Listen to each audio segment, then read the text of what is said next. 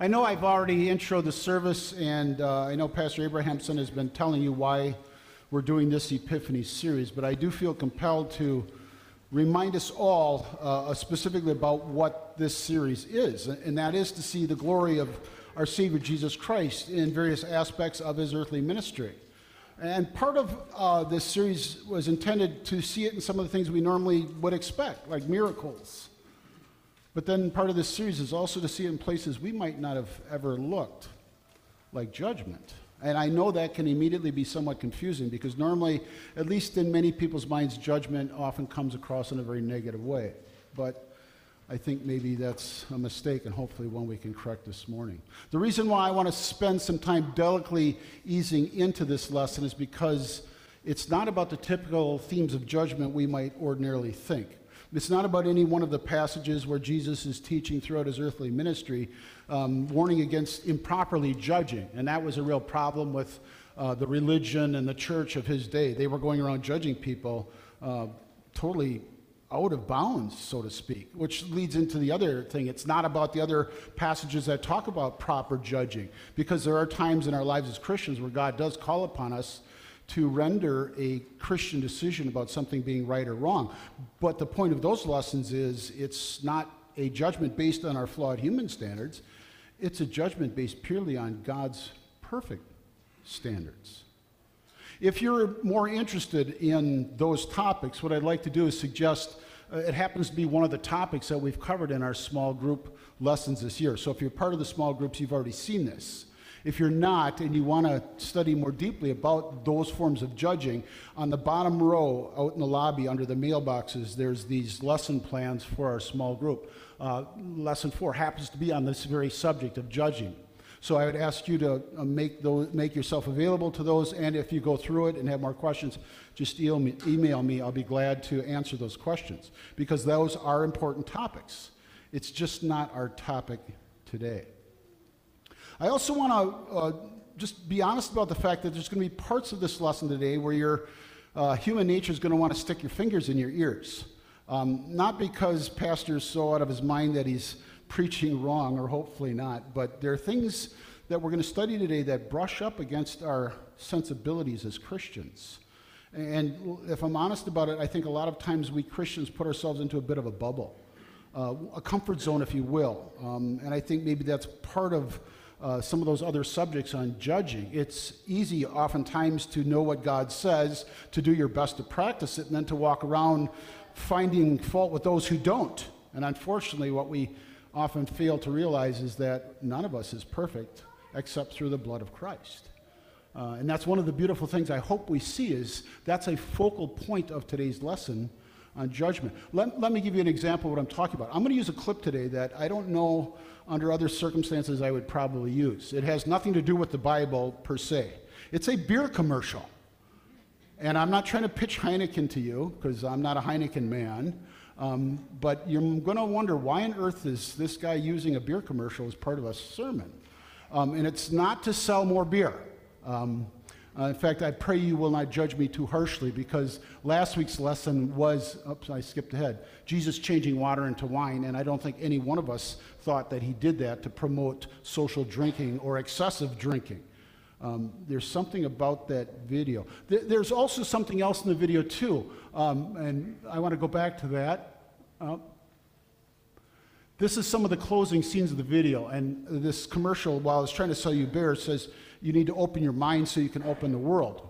And again, I'm going to ask that you not judge me too harshly because I know part of what's behind that message. And I'm not suggesting that I'm going to use that clip in any way, shape, or form to promote the, the attitude of our culture that anything goes. And I'm sure you've heard it, I'm sure you've brushed up against it, but a lot of the world thinks you should be able to do whatever you want as long as you're not hurting somebody else. That's not the point of the clip why I'm going to share it with you, and I'll warn you again when we get to that point, is there's a technique practiced within this commercial that I think Christians would do well to not only observe, but implement into our lives. And I believe by doing so, we would not only avoid times when we're improperly judging others, but it would actually open us up to see more of glory of God in proper forms of judgment. One of the reasons why I wanted to warn you is because one of the topics covered in that is transgenderism, or at least it's implied. And again, I'm not promoting that. That's not the theme of today's lesson, but it just so happens it is one of the subject matters that we cover again in our small group series this year gender and transgender issues. So if you would like to dig more into that, if you would like to know what the Bible does and does not say about the gender issue and transgender issues, or if you know of somebody who's struggling with these challenges and you want to open up your Christian heart to speak to them and share God's love with them, in, dare I say, non judgmental way, but in a very evangelical way. Again, I would encourage you to grab the study, go through it on your own. And again, if there's any questions, please email me. I'll be more than happy to answer those questions because these are subjects that I think for too long we don't like to talk about. They're uncomfortable to us. But let's be honest, there's an entire world out there that still need to hear about God's love. And many of them are outside our circles and comfort zone, and that is part of what I'm talking about today. Do I have you scared? At least hopefully I've got your attention piqued. All right, here's the reason why I'm going to say this is going to be uncomfortable, and part of us are going to want to stick our fingers in our ears. Because at one time in our lives or another, every single one of us has been guilty of failing to see the glory of God in judgment. Part of that has to do with the fact that many of us, if not all of us, has at one time or another improperly judged somebody else. And that's, again, a subject matter you can do more research into. What I'd simply like to point out is oftentimes judgment has been created for no other reason than to bring glory to God. The very same reason everything else exists in this world and why everything else has been created. And if we do it improperly, not only do we do harm to ourselves, failing to see God's glory, but we can do harm to others. Here's my example of that. Imagine if after church today you walked out to the parking lot to get into your car and you saw this note. You should be ashamed. How can you say you're a Christian and be so unchristian? You give us a bad name. People like you shouldn't be allowed to exist. Yes, that is a real note. Yes, that was left on somebody's windshield in a church parking lot. No, it was not at Abiding Shepherd. I came across this in one of my religious articles that I like to follow, and unfortunately, there's this commentary that came along with this note. Went to visit some church down the street for the first time. It was okay. Came out to find this note randomly tucked on my windshield. I assume they meant it for someone else because no one there knew me at all, and it doesn't really make sense applied to me. Still, it hurt. At least it made giving up on church easy. I hope I've made the point that judgment was created to bring glory to God, not to ourselves. And that improperly judging or failing to see that glory within judgment does do harm to us and does do harm to others. But worst of all, it fails to give God the glory which he so richly deserves. That's where this lesson is headed this morning. And I need to work very hard to make sure that we see this and see it properly. And so, what I'd like to do is this is the verse of our study today, and I'll explain the red letters later. But I want to put it within its context. And that's why we started with the gospel lesson. That's the beginning of the context for this lesson. Jesus then sends out those 72. And in between that sending and our lesson, there's this section where Jesus says that, Woe to you, Chorazin! Woe to you, Bethsaida! Woe to you, Capernaum! He's passing judgment, condemnation on cities that he visited during his public ministry. We're towards the tail end of that ministry, and he's been there. He shared God's truth with them, and the bulk of the people within those cities has rejected that truth. Now, that doesn't mean that the Lord's heart isn't open and that He doesn't want them to still hear about God's plan of salvation. There was a reason He was sending these 72 out. But there does come a time when people reject hearing that truth and refuse to believe it. And ultimately, even in the moment of condemnation, when God passes that judgment, it is for His glory. After those intervening verses, then we have our lesson, but I'd like to put it into the larger context, both what comes before and what comes after uh, this lesson about Jesus and judgment.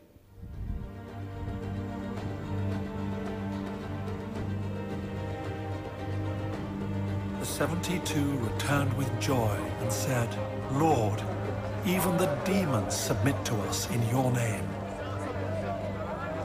He replied, I saw Satan fall like a lightning from heaven.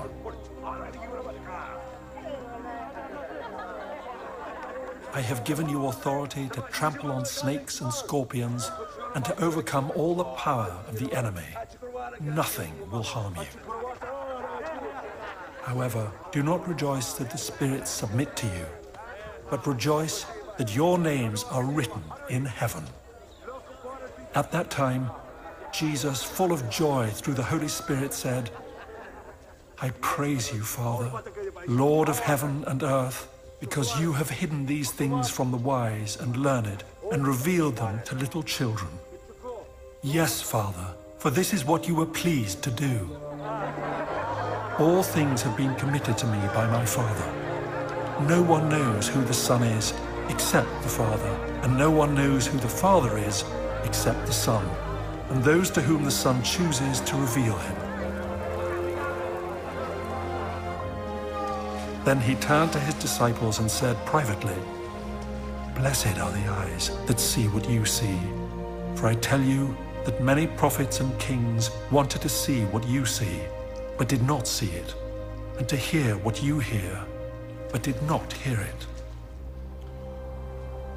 All right, now appreciating this larger context, we can jump into our lesson. And it's always a pet peeve of mine to start out a study with somewhat generic phrases at that time. I like to really pinpoint where we're at in our context. And so, what Luke is doing is he's taking us back to the return of those 72 messengers that Jesus had sent out. And not only is it giving us the time frame, but it's giving us the context of the mindset. These 72 men come back rejoicing, giving thanks and praise to God for the things that Jesus had given them the ability and power to do. And of course, that's a long list of some pretty outstanding works, many of them miraculous. What it does also is to direct us to Jesus himself and how he reacts both to the return of these 72 as well as to their joyous reaction. And that's where these red letters come into play because it doesn't really properly reflect this translation where we're at. Um, this is one of those areas that's known as a variant. So when they were copying down the original manuscripts, one copyist would have had it spot on correctly. Another copyist would have made a small mistake. They never change the essence of the doctrines of God's word, but sometimes, even in a minor way, they can change the flavor of what's being said. The original manuscript, the majority of them don't have the preposition as through, it's in. And the majority of those documents do not have the word holy.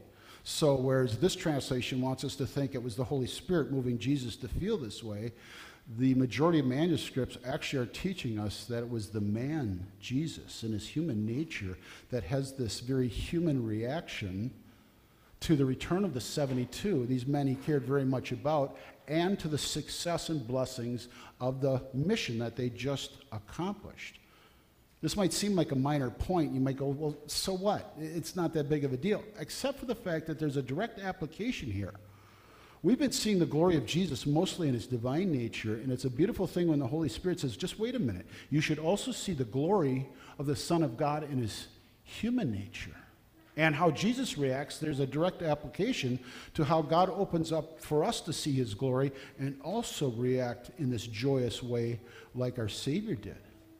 While we're not in the context of those 72 men returning, we don't get to hear firsthand their accounts of the things that they were able to do. And yet there's something here for which God says, I'm going to offer you the opportunity to give thanks and praise because you get to see my glory. And that's the other thing to which Jesus is making reference. You heard in the video where Jesus makes reference to these things. And what you go back to is the antecedent where he says, I saw Satan fall like lightning from heaven. And then there's all these subsequent things that happen as a result of Satan's fall.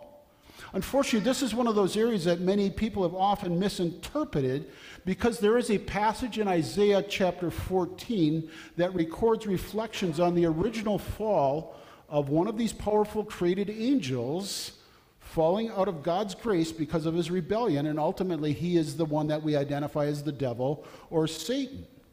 And because the words are so familiar or similar to what Isaiah writes, a lot of people think Jesus is talking about the original fall of the devil. The problem is, is, is, it doesn't work out logically as well as if you want to say grammatically.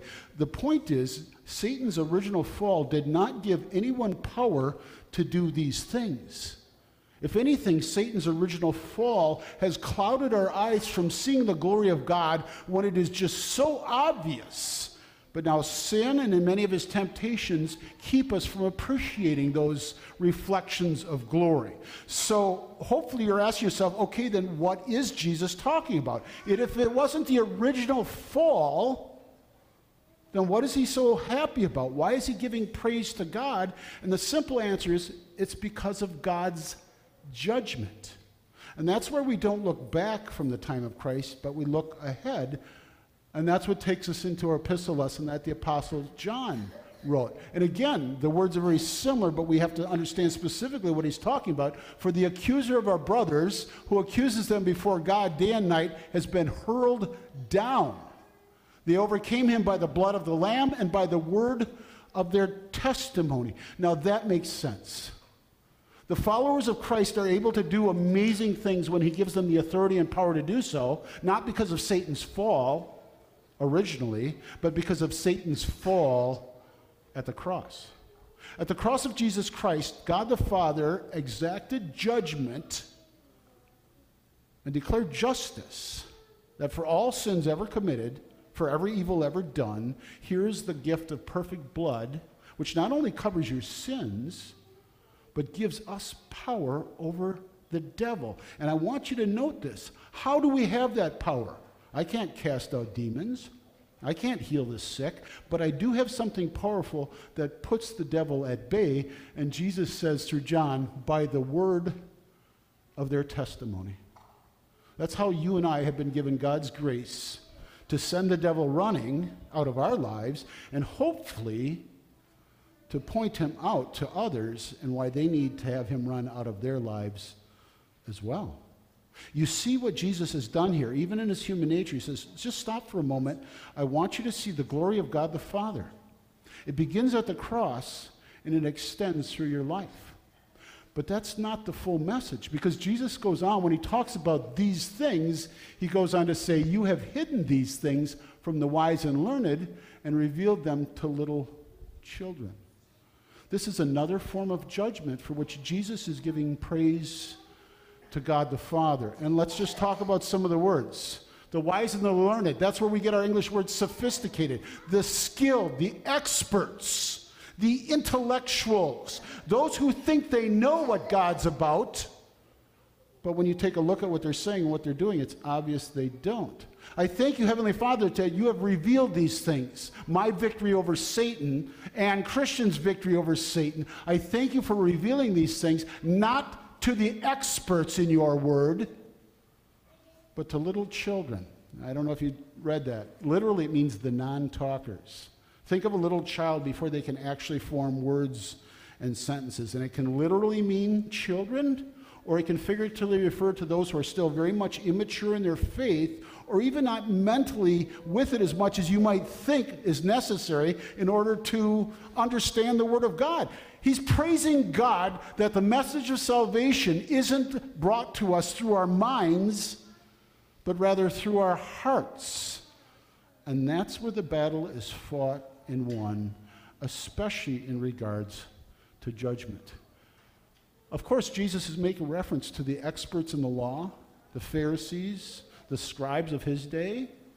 He says, I thank you that salvation is not coming through these people. They think they know what Messiah is about, but it's clear they have no clue whatsoever. They've taken a beautiful promise of yours, Father, and have changed it into a human way of trying to rescue themselves. I thank you that's not how salvation works. Instead, I praise you, Father, that you have revealed it to the littlest of children. And though they haven't worked out all the details in their minds, Still, in their hearts, they know and they trust that when you say their sins are forgiven because your son has paid for them, then that's how it works.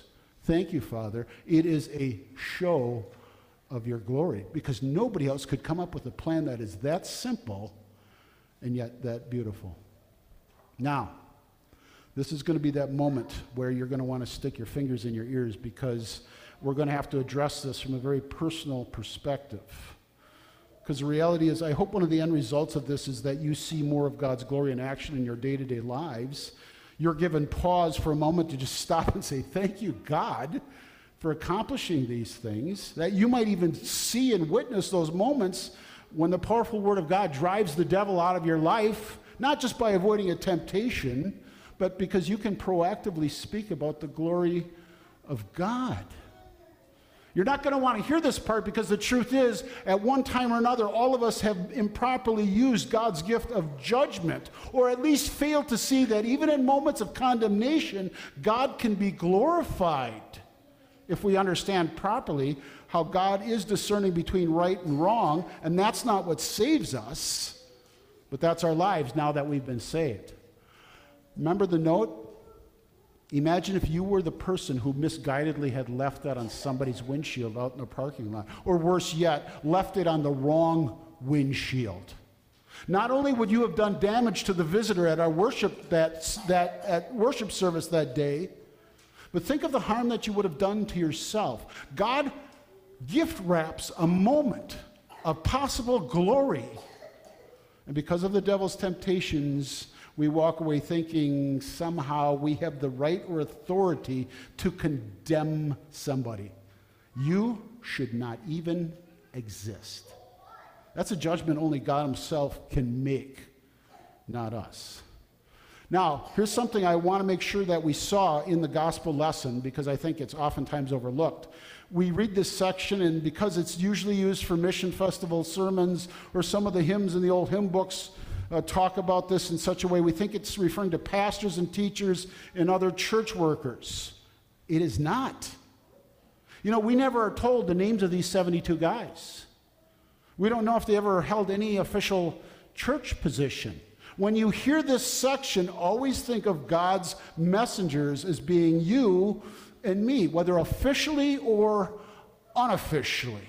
And I don't know if you notice what Jesus does, but he says, I want you all to pray for workers. And then in the very next breath, he says, Go.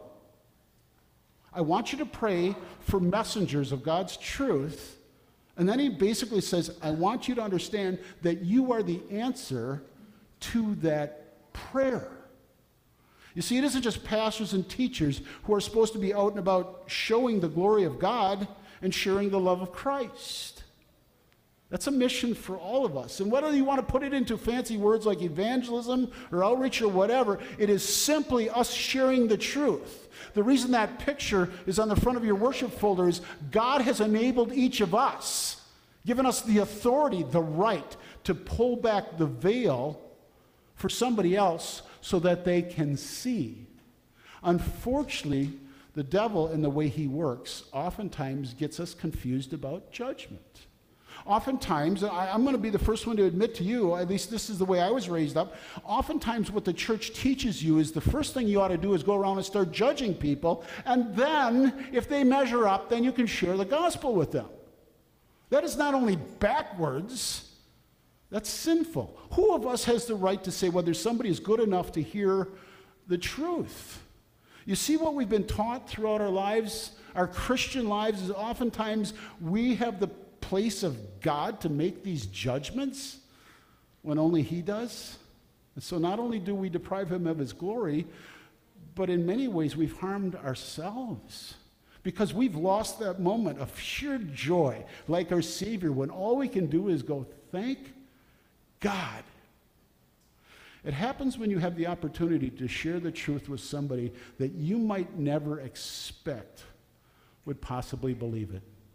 What I'm going to show you now is that beer commercial. Again, I'm not trying to sell you beer. Well, clear on that? It's not about social drinking. And I'm not trying to do the cultural, do whatever you want. Why I'm showing you this, and I want to do it in the context of Jesus and the adulterous woman, without either condemning nor condoning the lives of these people, there is a technique, there is an aspect here I think we Christians would do quite well to follow. And if people in the world can figure this out, if a beer company can figure this out, then maybe we can too. I would describe my political views as the new right. I say that I'm left.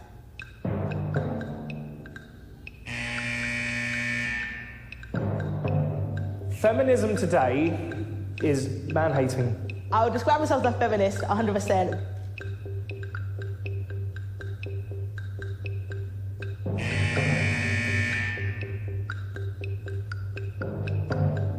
I don't believe that climate change exists.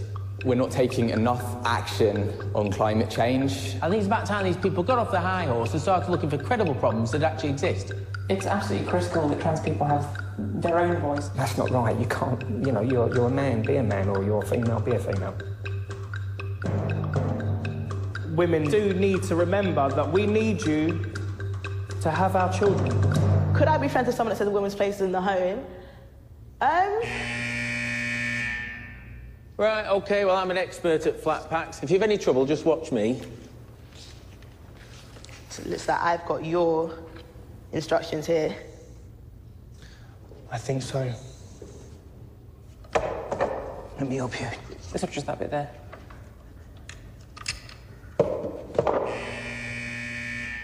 Describe what it is like to be you in five adjectives.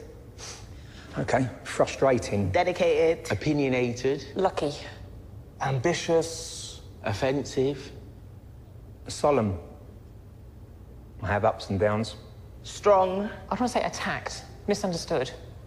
Name three things you and I have in common. we're both male, we're both confident, and we're both loudly spoken. We know each other better than people who've known each other for 10 minutes should. You seem quite ambitious and positive, and you've got this really um, got a glow. Do you know what I'm saying? Your aura's pretty cool. I'm sensing, are you uh, former military or something? People have said that, but there is no, Really? there is no history. So are you then Ex. ex-military? Um, yeah. If you're ex-military, I'm very proud of you already. Well, So I grew up uh, in a bit of a rough state. I've experienced homelessness. I've known what it's like to have absolutely nothing. Yeah. So yeah, I'm definitely most grateful just just for life. We've only just met, but I think you're the sort of person that would listen to me and we'd have a discussion rather than an argument. Yeah, you could hang out with, man.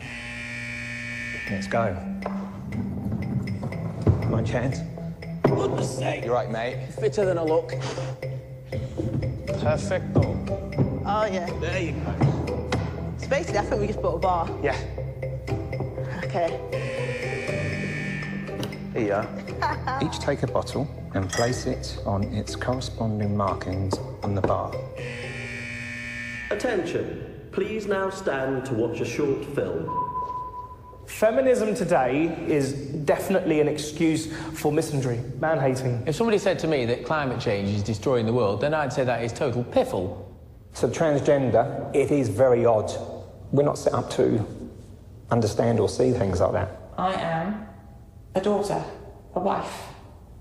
I am transgender. I feel like the battle for feminism definitely isn't done. The fight is never going to be over, if I'm honest with you. You now have a choice. You may go, or you can stay and discuss your differences over a beer.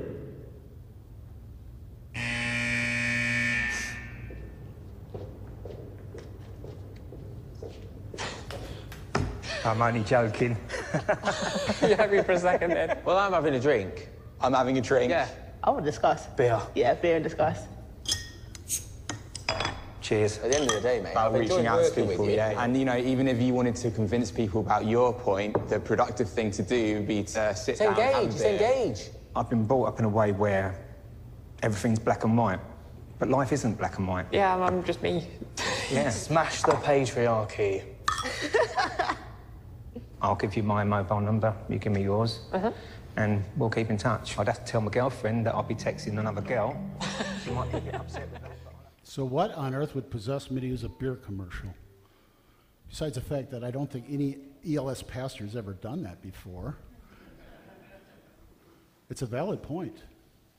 Again, I'm not either saying what people think or said on here is right or wrong. That's beside the point. There is a time to have the hard conversations. There is a time when we care enough about somebody to show them what God's design is, what God's will is for our lives. But I think for most of us, we've been taught that's the first words out of our mouth, and we never get to have the actual conversation to show people the glory of God and what He's done in order to rescue us.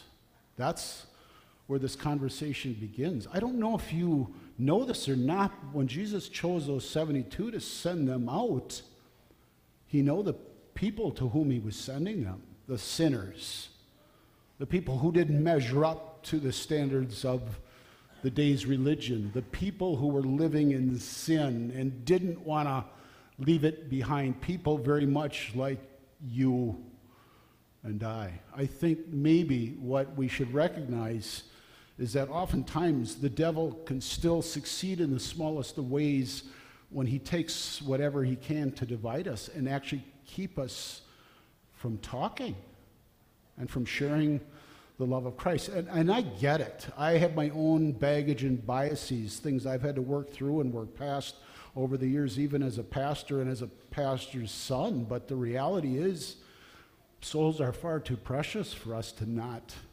figure out a way to sit down and have this discussion. Maybe it is going over and helping your neighbor build a bar. And maybe it's something else, but it's the opportunity to actually talk about the blood of Christ and the glory that that brings into our lives. I want you to understand something extremely important here. There's two ways, the Lord says, the devil is overcome. One is by the judgment that took place at the cross, the most powerful act mankind has ever witnessed. The second is our testimony. And so it behooves us to make sure it is a godly testimony, a God pleasing testimony, and not simply a judgment that your life doesn't measure up to my standard, when in fact none of our lives measure up to God's standards. The devil has been pretty good about getting us from having these kinds of simple conversations, and I think over the last couple of years it's only gotten worse. And notice what the man Jesus says, and this is a glorious moment. He says, Yes, Father. That's a word that says, I mean this. He says, I care right now more about your glory, and that means I'm going to leave this final judgment and any condemnation, Father, up to you. But while I'm here working on earth, my mission as Messiah is to make sure people understand why I came. My mission, while there is still time, is to send these messengers out so that they understand a day of judgment is coming. But there is a way to hear God's words of, well done, good and faithful servant, as opposed to, depart from me. I never knew you. Who do you know? What coworkers do you have? What neighbors surround you that you probably know absolutely nothing about? And maybe you never will. Maybe those aren't your mission field, but maybe they are. What people have you heard something about, or has somebody said something about that immediately means I'm never going to talk to that person, as if we have the right to judge that they can never hear God's love from these lips. See, this is the part of this lesson that's very uncomfortable, and it's very hard not only to say, but also to hear because I'm preaching to myself. I can't tell you how many times in my own ministry I was deprived of seeing the glory of God because of something within me.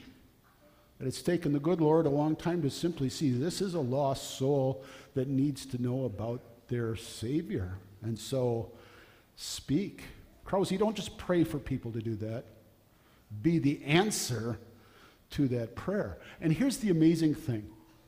Not only has God pulled the veil back for us, so we've gotten to see that side of, of His glory, but God says, if you do what I send you to do, you will get to see my glory from the other side of the veil. I've been privileged to do that. Maybe you have too. I still think of a time speaking to a young woman about Jesus and what he did for us, and the tears start rolling down her cheek because for the first time somebody told her that she didn't have to feel so bad about who she was because there was somebody who came to make her perfect.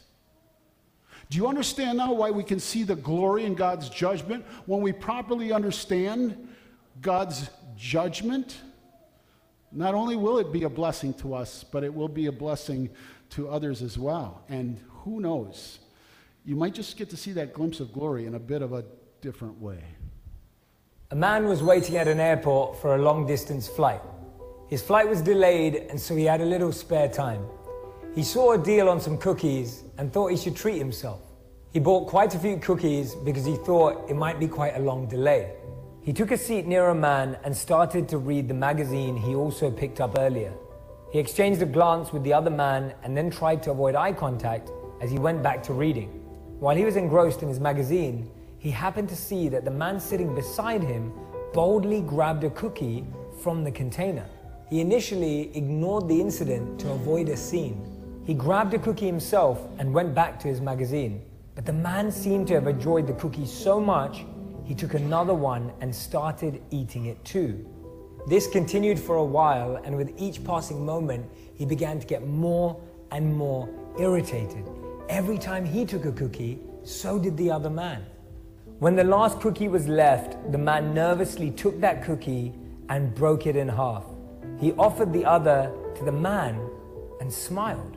The man took the cookie and could not believe the other man's nerve. He was thinking in his head, how ungrateful could that man be? The other man then left and took the container with him. This guy couldn't believe what had just happened. He was relieved when his flight was called. He gathered his belongings. As he lifted his bag, he saw that there was a full container of cookies right there. He was totally shocked, totally surprised. It caught him off guard. He thought to himself, if my cookies are here, then wait, those cookies were his. The other man had shared his cookies whilst he was thinking he was the one doing the sharing. Whilst he was angry and irritated, the other man was being generous and kind. He felt so bad for what had happened, but he couldn't find the other man anywhere and didn't know how to apologize. Things are not always as they appear. Sometimes we make quick assumptions about people, circumstances, and situations. We judge them, label them, and put them into a box, not recognizing that there is a much bigger picture. Sometimes we meet someone in a particular state, stage, or phase of their life and stereotype them to be a certain way. Don't be so quick to judge. You never know when you might find yourself walking in someone else's shoes. And remember, the best apology is changed behavior.